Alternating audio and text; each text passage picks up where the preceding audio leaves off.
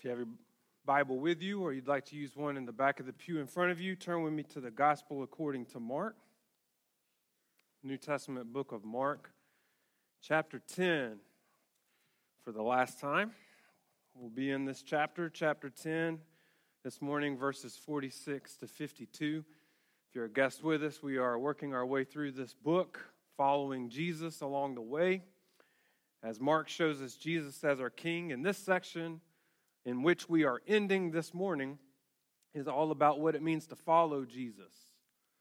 This section, Mark chapter 8, 9, and 10, starts and ends with a blind man. That happens for an important reason. This picture shows us what faith looks like, shows us what it actually means to follow Jesus. And so today, as we end this section, I want you to ask yourself if you see yourself in this blind man, Bartimaeus. With all that in mind, let's read Mark chapter 10, verses 46 to 52. This is the word of the Lord. And they came to Jericho, and as he was leaving Jericho with his disciples and a great crowd, Bartimaeus, a blind beggar, the son of Timaeus, was sitting by the roadside. And when he heard that it was Jesus of Nazareth, he began to cry out and say, Jesus, son of David, have mercy on me. And many rebuked him, telling him to be silent. But he cried out all the more, Son of David, have mercy on me. And Jesus stopped and said, Call him. And they called the blind man, saying to him, Take heart, get up. He's calling you. And throwing off his cloak, he sprang up and came to Jesus. And Jesus said to him, What do you want me to do for you? And the blind man said to him, Rabbi, let me recover my sight. And Jesus said to him, Go your way. Your faith has made you well. And immediately he recovered his sight and followed him on the way. I am not a role model. Parents are role models. Just because I dunk doesn't mean I should raise your kids. These are the words of Charles Barkley in one of his most famous Nike commercials. He didn't want little kids looking up to him thinking he was the hero. He just knew how to play a sport. Tried to steer the kids back to who the real heroes of life were. It's an important message for us to keep in mind when we read the Bible. We often look at the stories we read and look for a hero. And too many times we find it in the wrong person. We read about David and we think David's the hero. We read about Abraham and think he's the hero. Moses, on and on and on. But if you pay attention, you should hear Charles Barkley's words ringing in your head. They are not the hero. Friend, if you take nothing else today, this would be a great thing to take home. When you read the Bible, God is the hero. Jesus Christ is the hero every single time. He is the king. That's what we see over and over again in Mark. But you know what? One mentor always told me know the rules so you can break the rules. And that's what I'm going to do this morning. Because when you look at Bartimaeus, he is a hero. We should be like him. Brothers and sisters, what Mark is showing us true faith looks like this. If you want to see what a disciple looks like, look at Bartimaeus. In the midst of three chapters where we see all the failures of Peter, James, and John and all those heroes, we see what faith in Jesus is supposed to look like in this simple, blind man. And if you have eyes to see, I want to show you three glimpses at true faith this morning.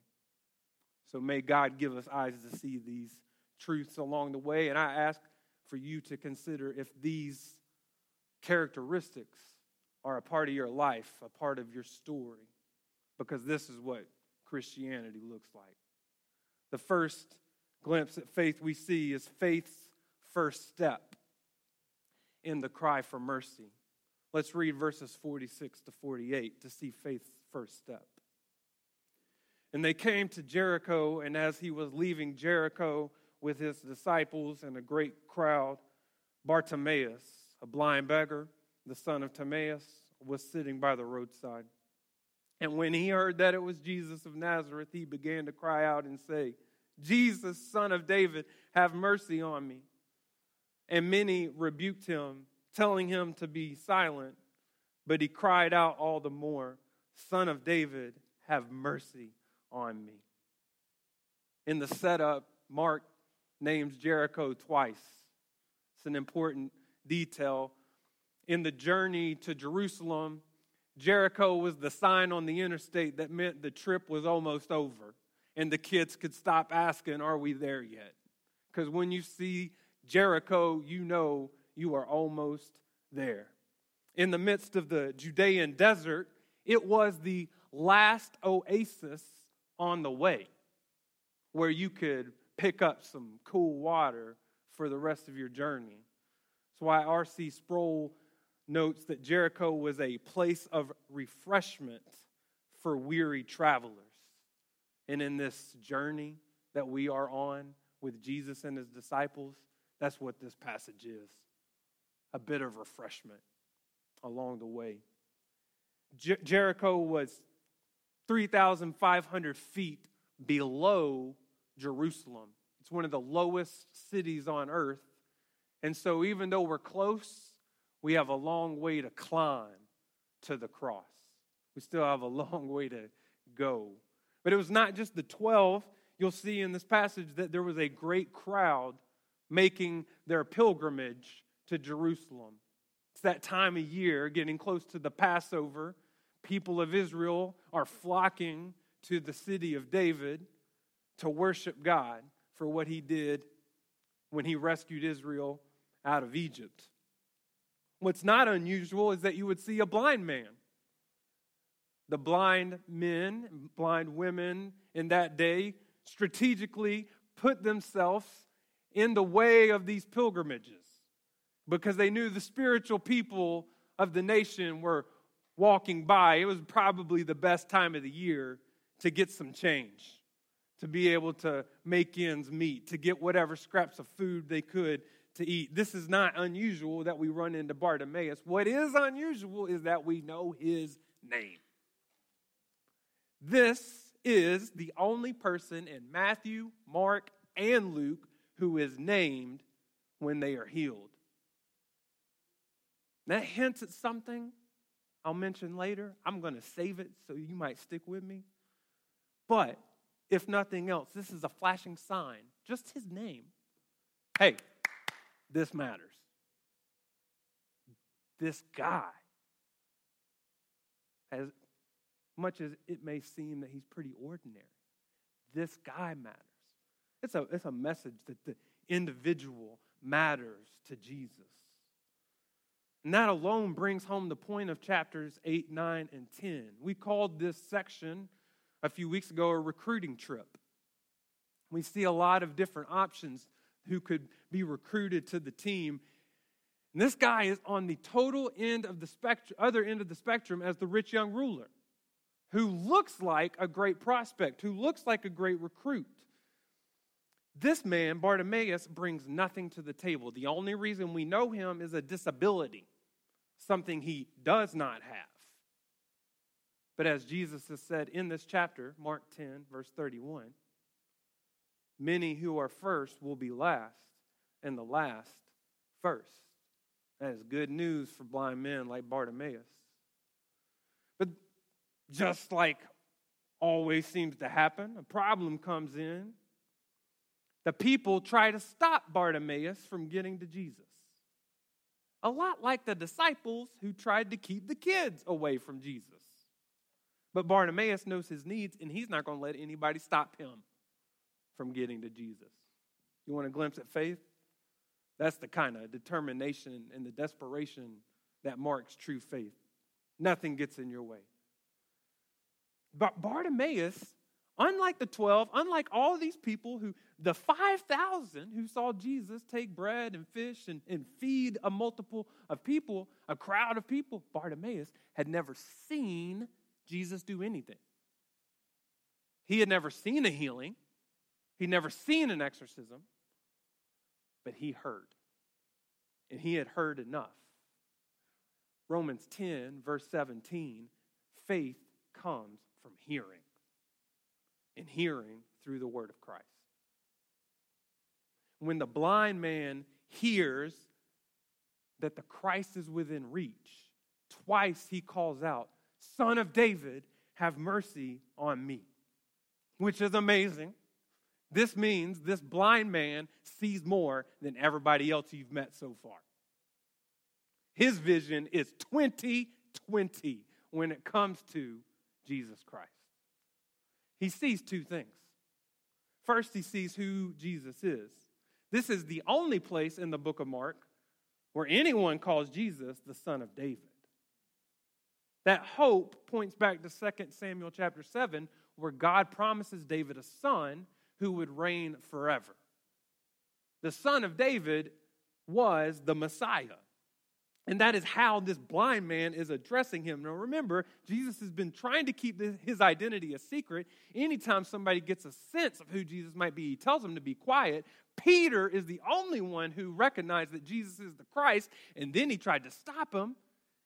And then, only by hearing about who this man is and what he's done, this blind man recognizes this is the Christ. This is the Messiah. This, brothers and sisters, is good soil, to borrow a, a parable from Mark. This is what faith looks like when it sees God at work. But Bartimaeus not only gets who Jesus is, he knows his need. Bartimaeus doesn't come to Jesus and claim anything. He's not like the rich young ruler bragging about how many rules he's followed. He understands that his fate rests solely on compassion. His only claim is the goodness and grace of the Messiah. If you look back at verse 26, when the rich young ruler turns away from Jesus, the disciples ask, Who then can be saved? And Mark gives us the answer this guy. People like this. That's why J.C. Ryle called this the first step of a Christian. Let me ask you you've stepped into this building, but have you taken this step? Have you recognized who Jesus claims to be, who he is, what he's done? And at the same time, have you seen your need for his mercy? That you cannot claim anything, any goodness of your own, that your only hope is in this son of David and what he has done on the cross for your sins and in his resurrection. And have you got on your knees and cried out, Son of David, have mercy on me? It's not enough to know who he is. You have to bank on the mercy and compassion of Jesus Christ. Even David himself said in Psalm 51, verse 1 have mercy on me, O God, according to your steadfast love, according to your abundant mercy, blot out my transgressions. Friend, if you've never cried out that prayer, take that first step of faith in Christ. And friends, in the midst of this crowd here today, I would just want to encourage you this. Like Bartimaeus, Jesus knows your name. You stand out in the crowd. He sees you as if you were here alone. And whatever you're going through, whatever pain, whatever problem, whatever struggles, whatever disability, Jesus has enough mercy for you. it overflows. 1 Peter chapter 2 verse 10. Let me remind you if you belong to Jesus. Once you were not a people, but now you are God's people. Once you had not received mercy, but now you have received mercy. We get another glimpse at true faith in Christ through Bartimaeus. After the first step, we see faith's one desire. Faith's one desire in his requests for sight. Look at verses 49 to 51. Jesus stopped and said, Call him. And they called the blind man, saying to him, Take heart, get up, he is calling you. And throwing off his cloak, he sprang up and came to Jesus. And Jesus said to him, What do you want me to do for you? And the blind man said to him, Rabbi, let me recover my sight. Last week we talked about the determination of Jesus. He's locked in, he's focused on Jerusalem, on the cross in front of him. Nothing is getting in his way. The devil's temptation in the desert failed. The disciples' political hopes and dreams and their temptations to go a different way failed. The king is on the move. Nothing is getting in his way. So don't miss three words in verse 49. And Jesus stopped. He stopped his journey to the cross. But it wasn't because somebody was tempting him. It wasn't because somebody had a great plan for him. He stopped for the blind man.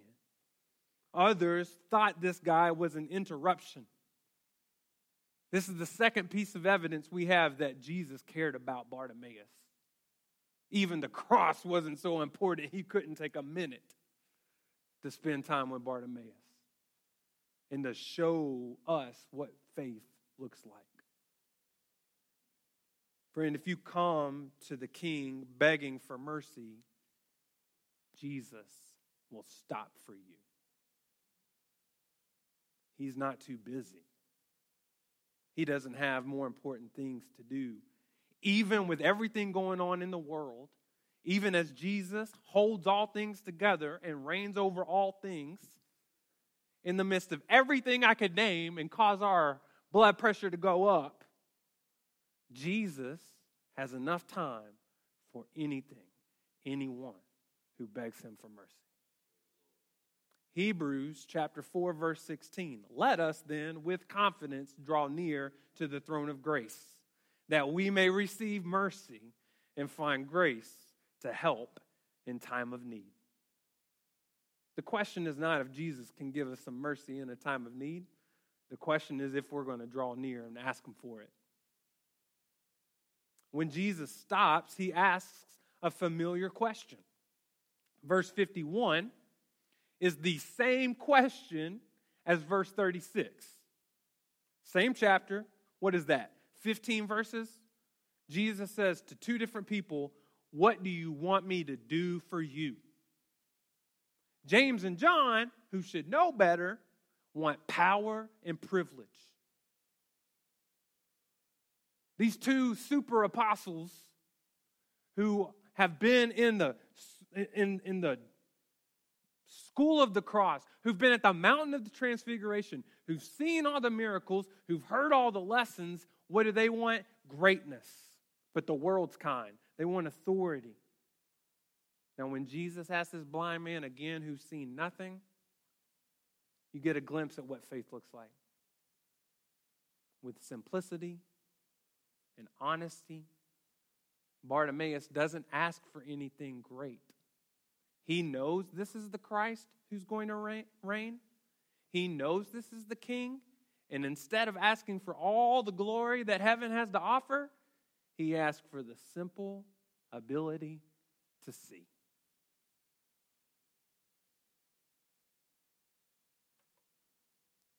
The hits keep on coming. This guy gets it. No one else calls Jesus the son of David. But here's another thing only one other person uses this term, rabbi, for Jesus. It's not just a, a, a traditional word for rabbi that means teacher. It, it, it's more meaningful than that. The other person who used it was Mary Magdalene after the resurrection when she saw Jesus like no one else had. It, this word was never used for a human being. Sometimes it was used in prayer for God. And so this blind man is not just addressing a synagogue teacher, he's casting his cares on God himself because he knows God cares for him. Watch Bartimaeus. This is faith. When given the chance to ask God for anything, he doesn't want the best seat in heaven, he just wants to see. Matthew 5, verse 5 Blessed are the meek, for they shall inherit the earth. Blessed are the pure in heart. Matthew 5, verse 8 Blessed are the pure in heart, for they shall see God.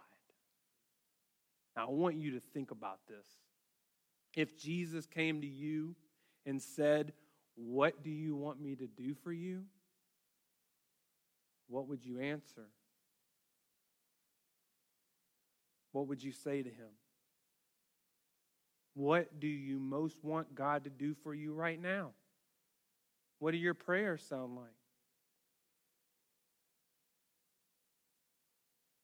So many times, if you listen closely, our wants sound more like James and John. We want the treasure and the glory. We want the, we want the peace. We want to see our loved ones in heaven. We want our we want prestige and honor. Listen to the cries of Bartimaeus. What he wants is what God wants us to want. Catch that? What Bartimaeus desires more than anything is what God wants us to desire with a heart of faith. Exodus 33 Verse 18 Moses said, Please show me, let me see your glory. Make that your desire, make that your request. Every prayer will be answered yes. God never refuses the opportunity to show off his glory, to show who he is. You will see that no matter what you're looking for. Revelation 1, verse 7, John says, Behold, he is coming with the clouds, and every eye will see him, even those who pierced him, and all tribes of the earth will wail on account of him. Even so, amen. But until that day, we have a path to follow. We have a journey to go on. That's the whole point of Mark chapter 8, 9, and 10 the way of the cross. We've seen that over and over again. And that's why Bartimaeus shows us it better than any other disciple so far. This third glimpse of true faith I want you to see is faith's only path. It is your only option. Once you beg for mercy and see God's glory, this is the steps you must take the way of the cross. Let's look at verse 52. Jesus said to Bartimaeus, Go your way. Your faith has made you well. And immediately he recovered his sight and followed him on the way. In one statement, if you look at it closely, in one statement, you see the whole Christian life. You see the moment Christian life begins and you see the rest of it, the way we progress through salvation. You see the trailhead and the trail, all in one. Jesus says, Your faith has made you well. Your translation may actually have a better word here. The word literally for well is saved. This is more than just a physical healing. This is the same word as in verse 26 when they say, Who can be saved? And Jesus says, Your faith has done that. a clear picture of the fundamental truth of the gospel of salvation by grace through faith. Ephesians chapter 2, verses 8 and 9. For by grace you have been saved through faith. And this is not your own doing, it is the gift of God, not a result of works, so that no one may boast. Friend, let me be crystal clear in case you haven't picked up on it. There is nothing you can do to earn God's grace. The only way you will live with Him forever in heaven is when you receive His grace by faith and trust Him at His word. If you are trying to earn God's love, you are fighting a losing battle. He just wants your trust. But in that next verse in Ephesians chapter 2, we also see the trail, the journey ahead, as God has prepared good works for us. Bartimaeus shows us what that looks like. Jesus says, Go your way. And what happens? He doesn't go his own way, he follows Jesus on the way. And that phrase Mark has used over and over again to mean the cross. Bartimaeus leaves everything and follows Jesus to Calvary. The blind man, wow. Imagine if you were blind your whole life. And Jesus heals you, says you're saved, so you know you're good. Son of David just told you you're saved. If anybody has assurance of salvation, it's Bartimaeus. He's in. And then the king gives you permission to go do whatever you want. Go your own way with blessing. Wouldn't you like to go see some things? Wouldn't you like to go see the Mediterranean Sea? You've heard that's nice. Wouldn't you like to go to the Colosseum? Wouldn't you like to see the mountains, the snow? Wouldn't you like to see anything? And Bartimaeus passes and follows his rabbi who's going to die. That's what he chooses to see. That's what he chooses to do, to follow his king. Friends, salvation is not a one time transaction, it's not a single moment where you get all the benefits, but the rest of the journey is optional. Friends, walking down an aisle and saying a prayer and then living the rest of your life like it never happened is not salvation because it is not faith. Faith that believes in Jesus is a faith that follows Jesus.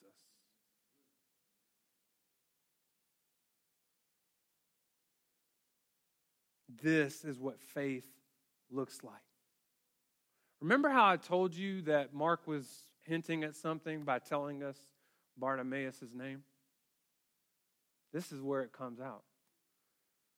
The reason Mark includes Bartimaeus' name as he's writing to the Roman church in the first century is most likely because they knew who Bartimaeus was. He mentions Bartimaeus and his dad. Because now, after following Jesus to the cross, he has some influence in the church. And people know who he is and they've seen his life change. Because this man didn't just believe in Jesus, when, when Jesus changed him forever, he followed Jesus. He became part of Jesus' family. Friends, true discipleship starts by coming to Jesus for mercy, but then it submits to Jesus to live for his name. Now, you may say you have come to Jesus once in your life for mercy, but the real question of Mark is are you still coming to him on the way to the cross? Are you still taking up your cross day by day, counting every gain as loss for the sake of Jesus' name? Not have you had a moment where you believed, but have you given your life? What does that look like for you right now? Are you following Jesus on the way? Are you just banking on a moment that happened in your life a long time ago that really hasn't resonated through the rest of your life? And you can tell by the way you talk, by, by the way you spend your time, you're, you're not following Jesus on the way. You give him the token moments of your life and bank that it's enough. Friends, we need to be able to say with Thomas, who didn't really get it at the time, in John 11, verse 16, let us also go that we may die with him.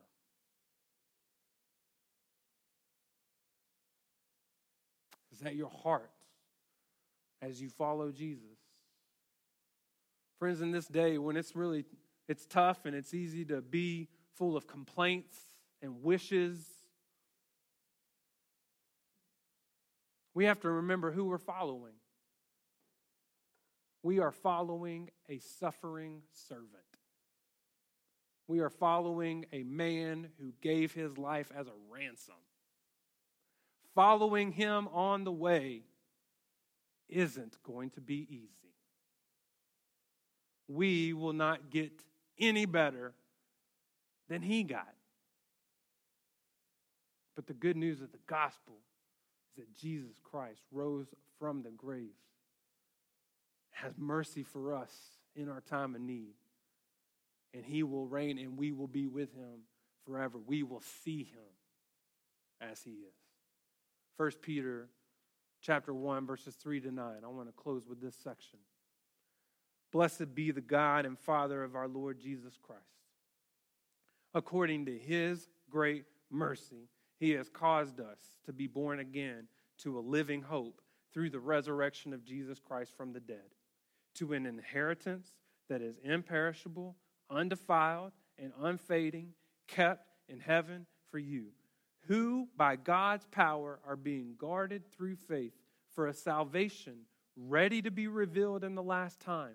In this you rejoice, though now for a little while, if necessary you have been grieved by various trials, so that the tested genuineness of your faith, more precious than gold that perishes, though it is tested by fire, may be found to result in praise and glory and honor at the revelation of Jesus Christ.